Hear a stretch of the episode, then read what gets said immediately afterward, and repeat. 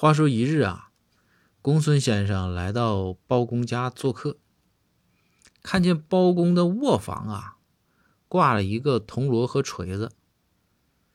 这个公孙就说：“说大人，这个东西是什么呀？”包公就说：“嗨，公孙，这玩意儿可先进了，就这个东西自动化，懂不懂啊？往后几百年才能出现的东西啊。”这公孙说：“这怎么个自动化呢？”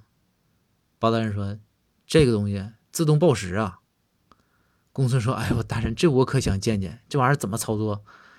包大人说：“你看我的。”包大人拿起那个锤子，照着大铜锣，咣咣敲了三下。